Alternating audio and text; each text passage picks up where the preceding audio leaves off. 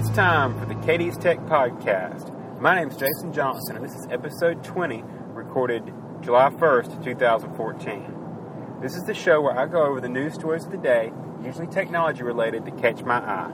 They may not be the biggest news stories or the most popular, just the ones that I find most interesting. So let's kind of get into what we had in the news today.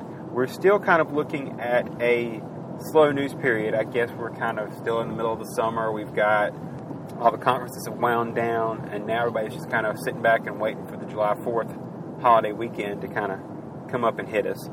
But a little more Apple news.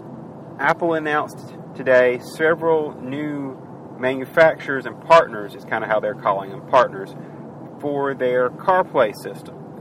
And CarPlay is Apple's in car integration. So you get in your car, you plug your iPhone in, and your iPhone just shows like a paired display on the screen. You don't actually interact with the phone anymore.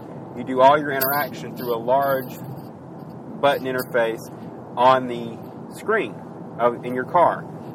These are either integrated through the built-in car audio system, basically a higher-end radio, or there are a couple aftermarket. Alpine and Pioneer have, have said they're going to be building systems that you can add to an aftermarket install of a in any existing vehicle. So you do have those options. There are four current models that are being produced by Pioneer that are going to be upgradable to support CarPlay, and there'll probably be more coming out in the future that ship with CarPlay built in. And then Alpine said they're going to be releasing in the future, which will be this fall, some models that are actually made specifically for CarPlay. But what they're announcing today is that they're expanding the number of partners, which are car manufacturers, that are going to have the CarPlay built in.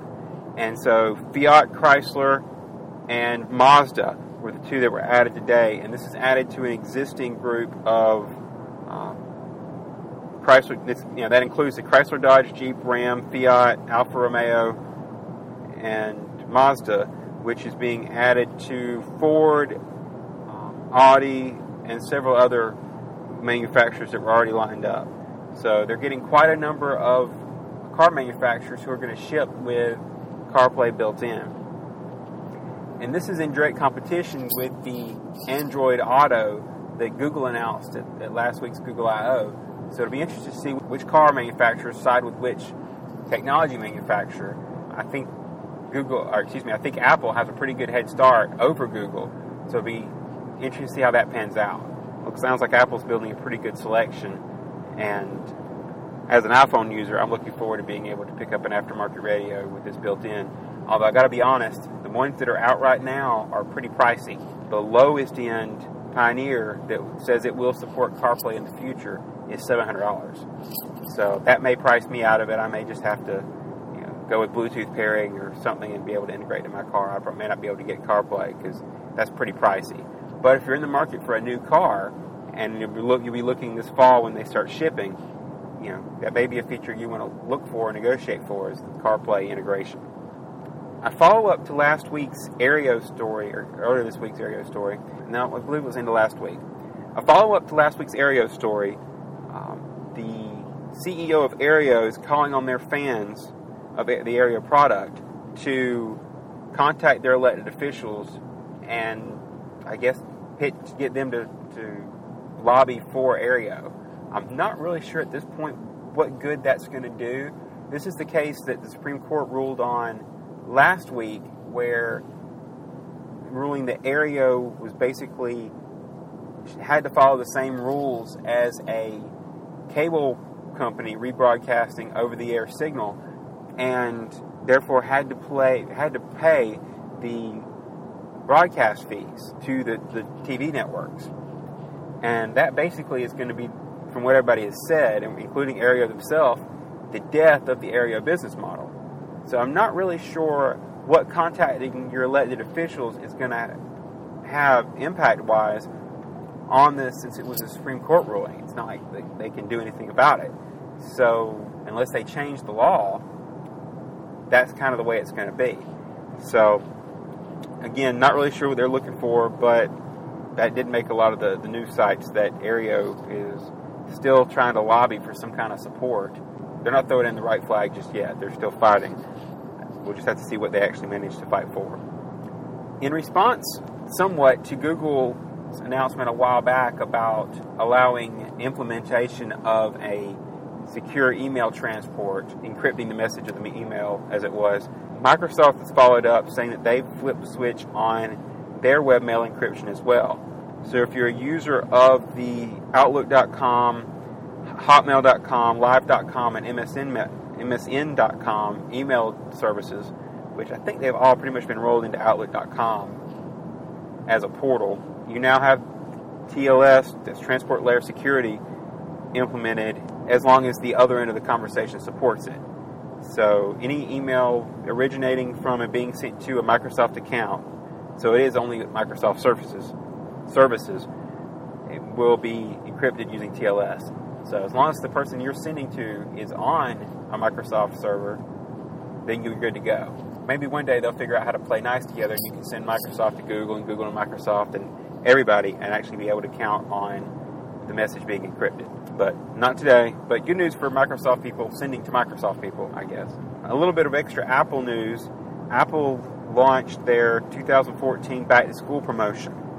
And this is where Apple kind of puts out some kind of incentive for students to purchase Apple products in addition to their actual education discounts. This is kind of a, a limited time offer right as people start buying their computers and stuff to go back to school. And in the case of this year, what they've announced is that if you purchase a new Mac, that goes for the iMacs, MacBook Airs, MacBook Pros, then you get a $100 Apple Store gift card. That allows you to purchase anything else in the Apple Store. And if you're for $100 or less, and then, or allows you to purchase up to $100 worth of merchandise. And if you purchase an iPad or iPhone, then you get a $50 gift card.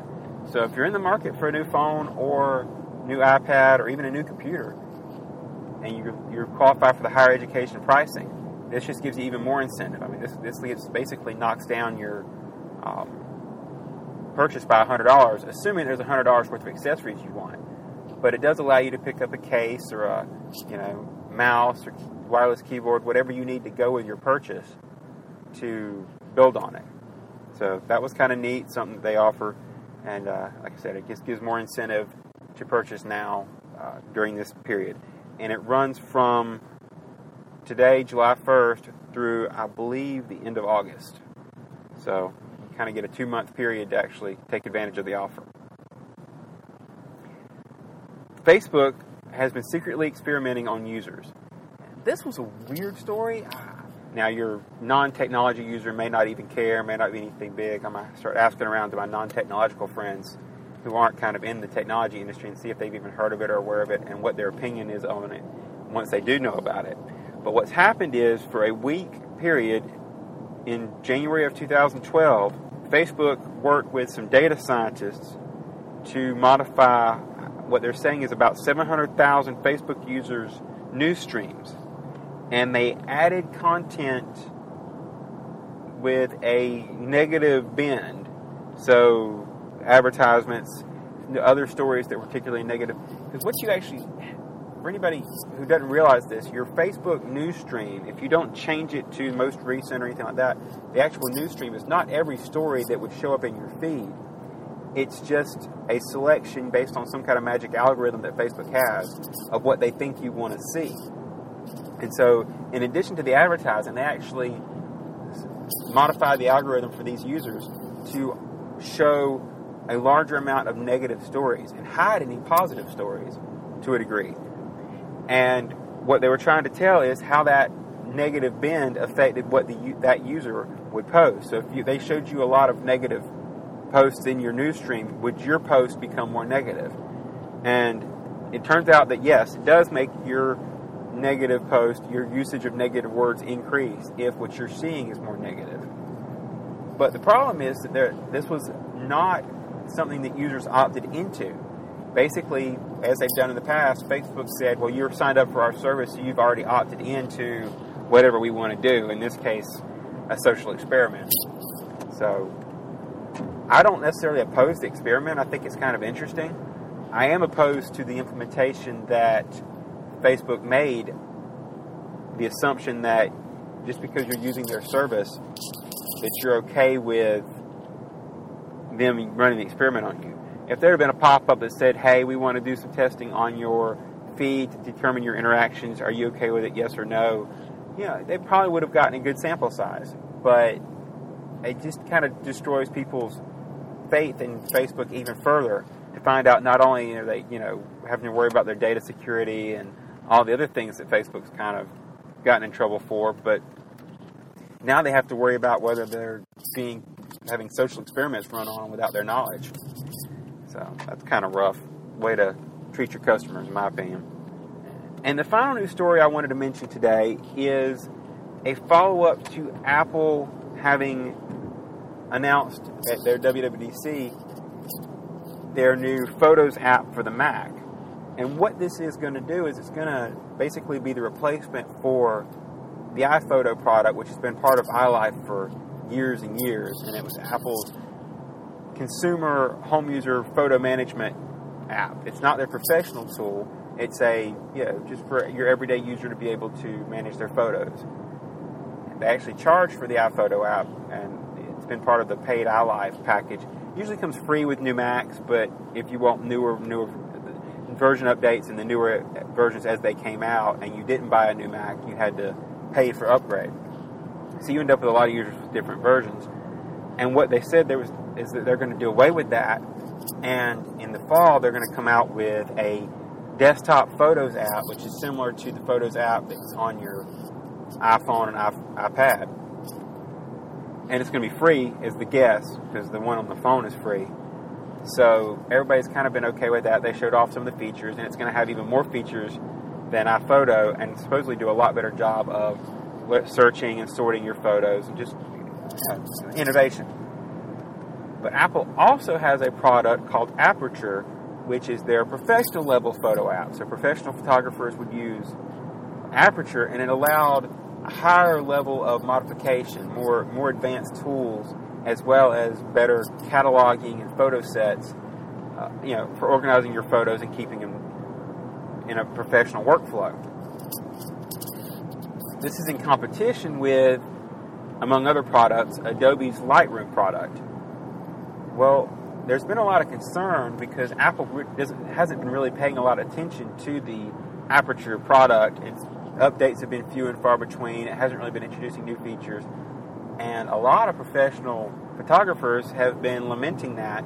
Some have been changing over to Lightroom already, and others have been kind of wondering what's Apple's next step? Are they going to come out with a new version of Aperture? Well, Apple confirmed that they're not going to be updating Aperture, that they are sunsetting Aperture and rolling it into this same free Photos app. So, Photos is going to be for, at least everyone's guess, is, is that Photos is going to be for the consumer iPhoto users as well as the Aperture users. And this has a lot of the professionals concerned. I mean, because they're used to this professional level app, and now they're being told that they may have to use the same one that consumers are using. Now, that doesn't mean that Apple's not going to come out with a totally different product for professionals, but as of right now, one hasn't been announced, and it has been confirmed that they're shutting down or discontinuing Aperture.